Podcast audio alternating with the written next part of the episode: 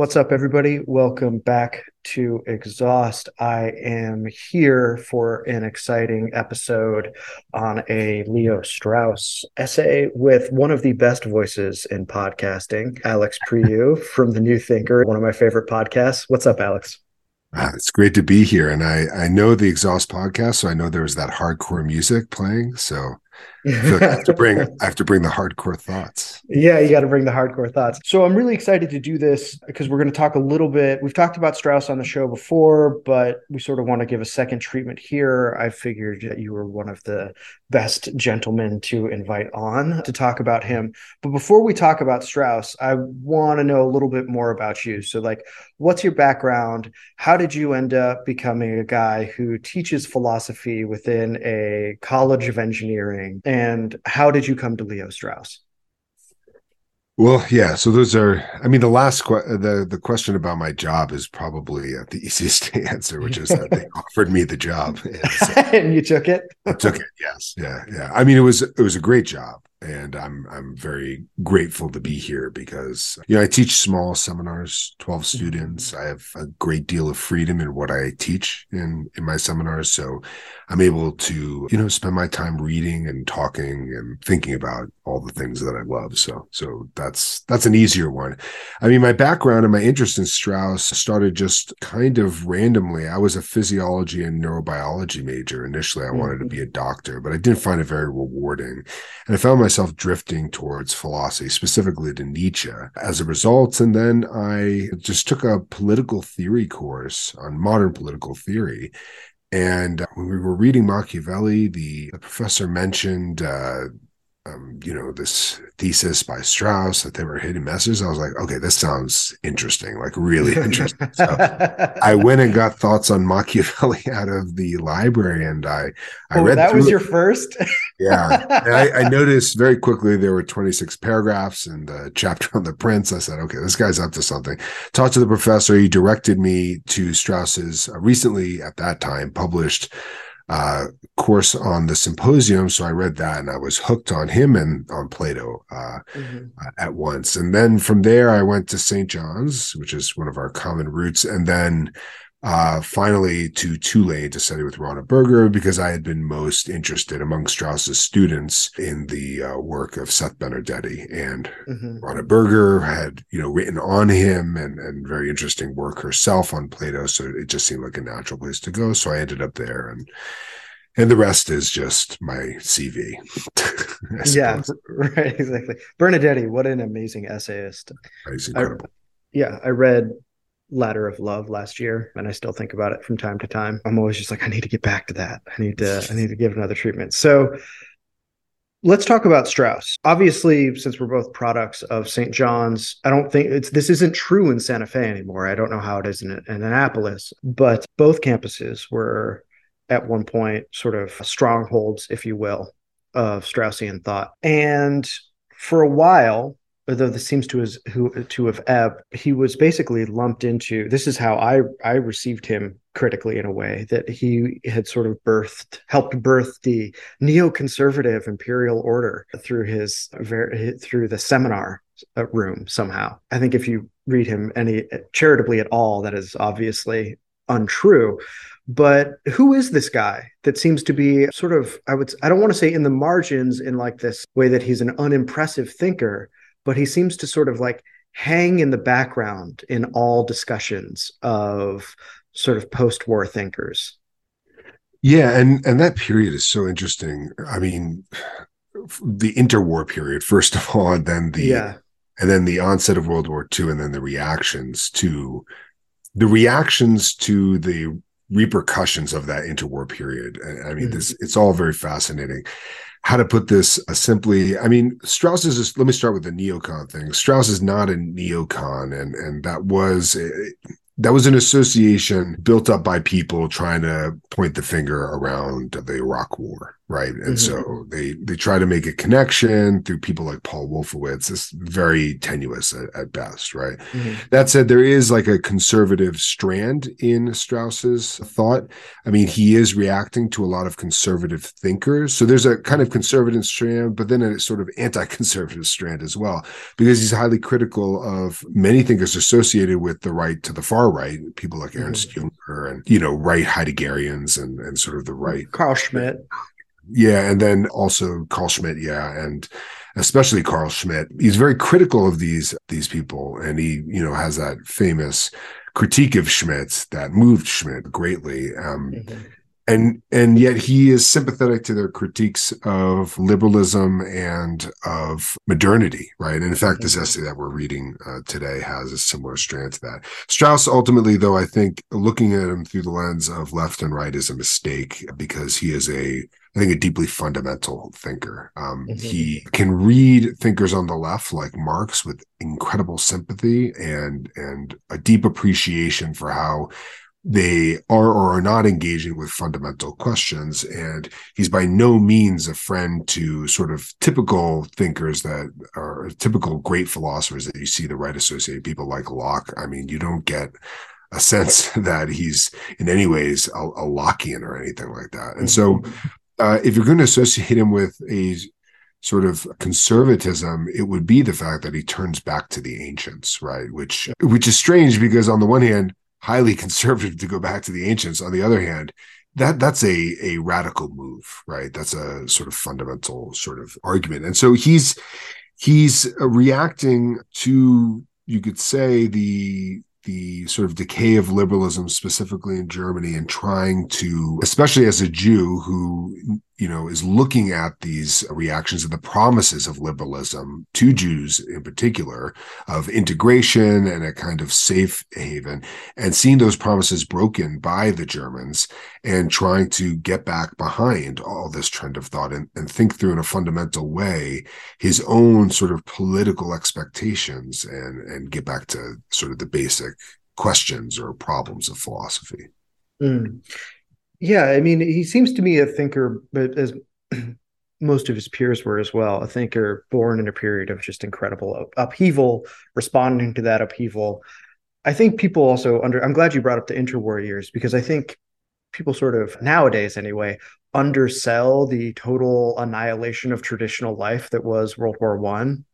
Like through violence, you know, the culture of honor like disappeared as soon as the trenches were dug and things like that. Things that had held standards of politics and war together were just sort of incinerated, and everything else, I think, not everything, many questions follow after that, and other catastrophes create other dilemmas. So what's interesting about this essay, well, I wanted to ask you, is it's hard to tell sometimes for me as someone who's uninitiated or largely uninitiated in Strauss. Is this a lecture or an essay? So this was a lecture. Okay. And this, I'm glad you asked that, because so this was published in a collection of essays edited by Hillel Gilden. And in that collection, it does not clarify when he gave this. So I contacted the Strauss archive, and this was delivered at Cornell on March 25th. 1964. So for those interested, I'll just put that out there. It was only published posthumously in that collection of essays. Why was it not published during his lifetime? Here, I'll borrow an argument from Heinrich Meyer. He's pointed out that Strauss's Festschrift, which was published with the title Ancients and Moderns, was published in 1964. In 1965, in the German preface to the reprinted Hobbes book, Strauss clarifies that the theological political problem has remained the theme of my investigations. Meyer interprets this as him trying to correct the record somewhat, you know, clearly in print that though Ancients and Moderns is a big theme in his writing, it is not the theme, right? In fact, it should be viewed as subordinate or qualified by this larger theological political problem.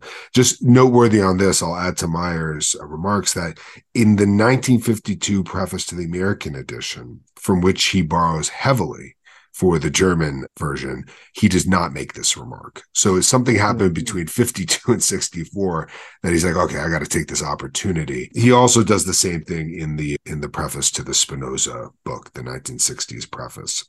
So to get back to why it wasn't published, perhaps he thought that publishing this essay in after this has all happened in the same year and the year following might have obfuscated his qualification. And that's just a speculation. I have no evidence for this, but it is a classic. It's a wonderful essay. It is great as an introduction to the sort of these phases of modernity. He talks about this stuff elsewhere and even uses this formula elsewhere, specifically in classes. But it is, I think, despite what I've just said about it maybe not being wholly represented, I do think it is a wonderful introduction, and that is not to deny. Actually, he does come across the theological political problem at a couple brief moments, though it's again very subdued in this essay.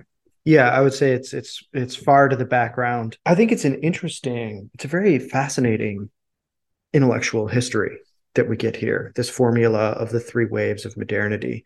I think it's even more interesting that this is in 1964, and it opens with discussing Spengler, who, after the first couple paragraphs, does not appear again, really, until Goethe comes up towards the end. And then you sort of get some Spengler once more. And again, only mildly.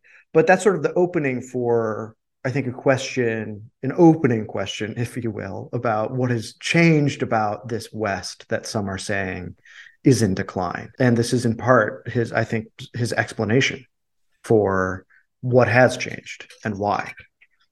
Yeah, and you get a sense in those two mentions of Spengler that Spengler is a kind of foil for him as a sort of risk in not doing your homework. So one way to think about what Strauss is laying out in this essay is a kind of primer on how to critique modernity, right? Mm-hmm. One thing I'll say is the title, Three Waves of Modernity, obviously recalls the Three Waves of Laughter from Book 5 of The Republic. Mm. So one way to think about this essay is, while it is a handy guide, it is something of a kind of city in speech, right? It is a little bit idealistic.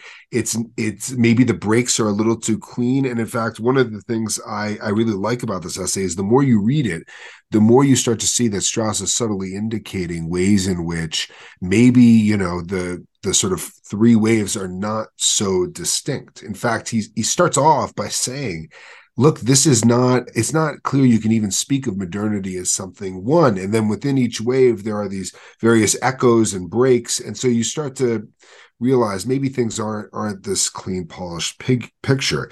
Nevertheless, I think he felt it would be helpful to his reader or listener, because this was never published in his lifetime, to realize that when you're trying to critique modernity, it does require this sort of investigation. So Spengler, to return to the question of Spengler, he's clear that Spengler is trying to treat, you could say that, right, the decline or setting of modernity. But then it turns out much later that he's actually mostly concerned with Romanticism, which is one of the effects of Rousseau from the second wave, right? Not a fundamental sort of treatment.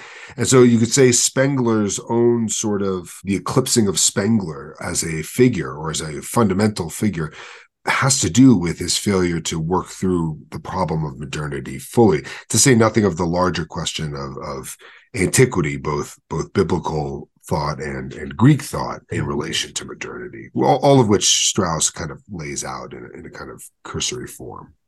Right. So maybe we should talk about the waves themselves and sort of what's going on there. And the first wave that he brings up, well, he does this interesting thing where he says, obviously, I'm paraphrasing here, the initiator of the first wave is Hobbes. But if you look closely enough, it's actually Machiavelli, which I thought was a really interesting rhetorical move. He sort of starts with what I think is people's assumed narrative about what Hobbes has meant to Western political thought.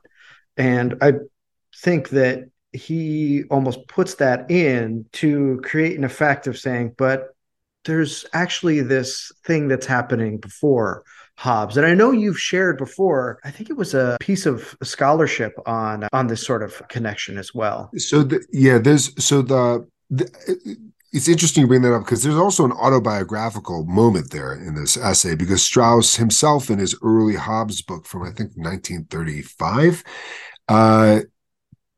focuses on Hobbes as the founder of modernity, and he's trying to get around that horizon. And this is picking up off the end of his Schmitt essay. But in a couple places in the footnotes, he indicates, yeah, I should probably think about Machiavelli and Hobbes, how they relate. Mm-hmm. And then he says this again in the later preface from 1952. Yeah, I hadn't done that well. And 1952, in the wake of that time into the mid to late 50s is when he's writing and then ultimately publishes the Machiavelli book. So I think Schmitt made this mistake. Strauss himself confesses to making this mistake and corrects for it. Yeah. So just, I mean, the reason, I think one of the reasons, and he provides this reason here that Hobbes gets this credit is because he takes Machiavellianism and sort of imputes it into a notion of justice. In Machiavelli, justice and law are highly, they get in the way of a wise prince who needs to change his modes, right, and adjust according to circumstance. Hobbes takes what's called the extreme case, and here I'm borrowing from some stuff that Strauss says in Natural Right and History, but he takes the extreme case and he makes it programmatic, you could say, in a way. Mm-hmm. It's the state of nature, and that becomes the foundation for justice and law. And so, in a way, he takes Machiavelli and is able to get a kind of doctrine that becomes more palatable and put in a box rather than this kind of elusive princely virtue of prudence, right? So, yeah, sorry, I just wanted to clarify. No, I think that's really important because we have a couple things that are really important to this first wave through Machiavelli. And one of them is the sort of the lowering of the sights of political philosophy. So the target is not necessarily excellence in the ancient sense, but something more common. And there is also the departure from what it's hard to figure out how to say this, I think, but really that history becomes, I know that's an anachronistic phrase. Maybe I should put it this way. Political phenomena become more plastic for Machiavelli, and not just in the way that we use pejoratively Machiavellian, but that the prince has the ability, the capacity to exert a power over nature that was only entertained as a form of hubris or folly in the ancients. Whereas for Machiavelli, that is sort of the supreme opportunity that the prince has. Yeah, and this is, so you're talking now about Prince Chapter 6, and there you get this discussion of matter and form, right? Strauss puts it in, the way he puts it in Three Waves of Modernity is that the political problem becomes a technical problem. Or another way to put this, if you're a founder on the Aristotelian model, you're looking towards nature or towards the variety of regimes, dividing them into better and worse, and then you're going to maybe the best practicable, maybe the best simply regime. You've got all this in mind. You've read the politics. You're a good founder. And then you turn and you try to the best of your ability to impose the best possible form on the matter. For Machiavelli, and we have to be careful here because I do think Machiavelli does distinguish certain regimes into better and worse from the standpoint of safety and self-preservation. I think he's more Republican than he seems at first. He seems to be an advisor of tyrants. But in any case, for Machiavelli, no, you have great, great latitude in how you can approach politics and what kind of form. You just need to get the right knowledge, right? You need to read your history, observe contemporary events, look for an opportunity, which is a kind of scattered, indeterminate matter. This is where you can see the connection to like Bacon. And you impose that form on the matter, right? It's fundamentally malleable, which is to say that ultimately, Machiavelli is concerned with this more fundamental philosophic question. What is the nature of the world or of things or of being, right? And that means that he is consciously, in doing this, setting himself in opposition to not just the ancients, when he says imaginary republics, not just the ancient Greek philosophers, but also the biblical tradition. To just add one more point to that, right? If you're going to say it's all imaginary republics, you're saying these are just creative acts or impositions on the nature of things. And this is, again, you know, now Machiavelli starts to sound like Nietzsche, and I think Strauss alludes to this at a couple of points.